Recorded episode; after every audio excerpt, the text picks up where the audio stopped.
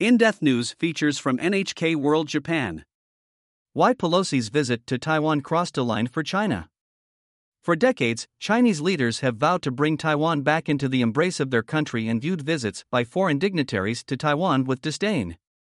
But their especially heated response to a recent Taiwan trip by U.S. House Speaker Nancy Pelosi suggests that the stakes have risen.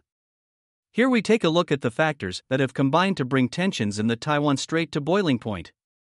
When a U.S. delegation led by Nancy Pelosi landed in Taiwan on August 2 as part of an Asian tour, China wasted no time issuing a rebuke. Its foreign ministry released a statement saying the visit sent the wrong signal to Taiwan's separatist forces, and the Chinese military announced it would conduct drills in six areas that effectively encircled Taiwan. Undeterred, Pelosi met with Taiwanese President Tsai Ing wen the next day and declared, Now more than ever, America's solidarity with Taiwan is crucial. On August 4, the Chinese military staged large scale, live fire drills around Taiwan. According to Taiwanese officials, they launched 11 ballistic missiles, four of them flying over Taiwan. Five went into Japan's exclusive economic zone. Taiwan's defense ministry says Chinese aircraft and vessels crossed the median line in the Taiwan Strait, an unofficial buffer separating the two sides. Why did Pelosi ignore China's warnings? The administration of U.S. President Joe Biden has been keen to avoid exacerbating tensions with China, but the House Speaker is a longtime critic of Beijing and has her eye on midterm elections scheduled for this fall. She may calculate that supporting Taiwan and standing up to China will play well with her supporters. Why was China so angry?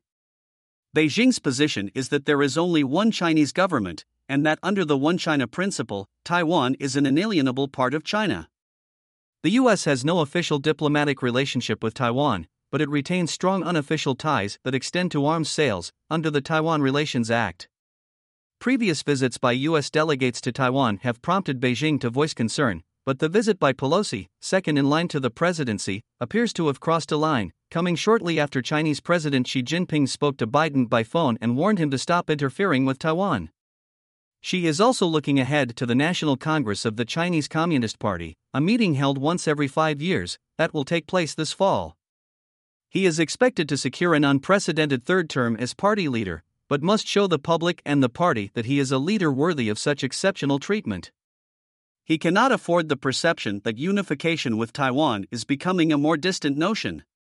Xi needs a show of strength to distract from an unpopular zero COVID policy and a slowing economy, and he may be calculating that highlighting the US as the foreign enemy and painting Taiwan as the nation's most important issue will help in that respect. China's Taiwan fixation. Unification with Taiwan has been the Chinese Communist Party's goal since the days of Mao Zedong. It founded the People's Republic of China in 1949 after defeating the Kuomintang in a civil war. The Kuomintang retreated to Taiwan. President Xi Jinping has repeatedly said the historical task of the complete reunification of the motherland must be fulfilled and will definitely be fulfilled. Military pressure on Taiwan. The Chinese military announced on August 10 the end of its military exercises around Taiwan but said it would closely monitor any changes in the situation in the Taiwan Strait. It also said it would continue to carry out training and organize regular combat readiness patrols to defend national sovereignty and territorial integrity. Experts say China's show of force was about striking fear into Taiwan and normalizing military pressure on it. That means the drills could be a precursor to routine and increasingly aggressive action that may push the sides ever closer to the edge.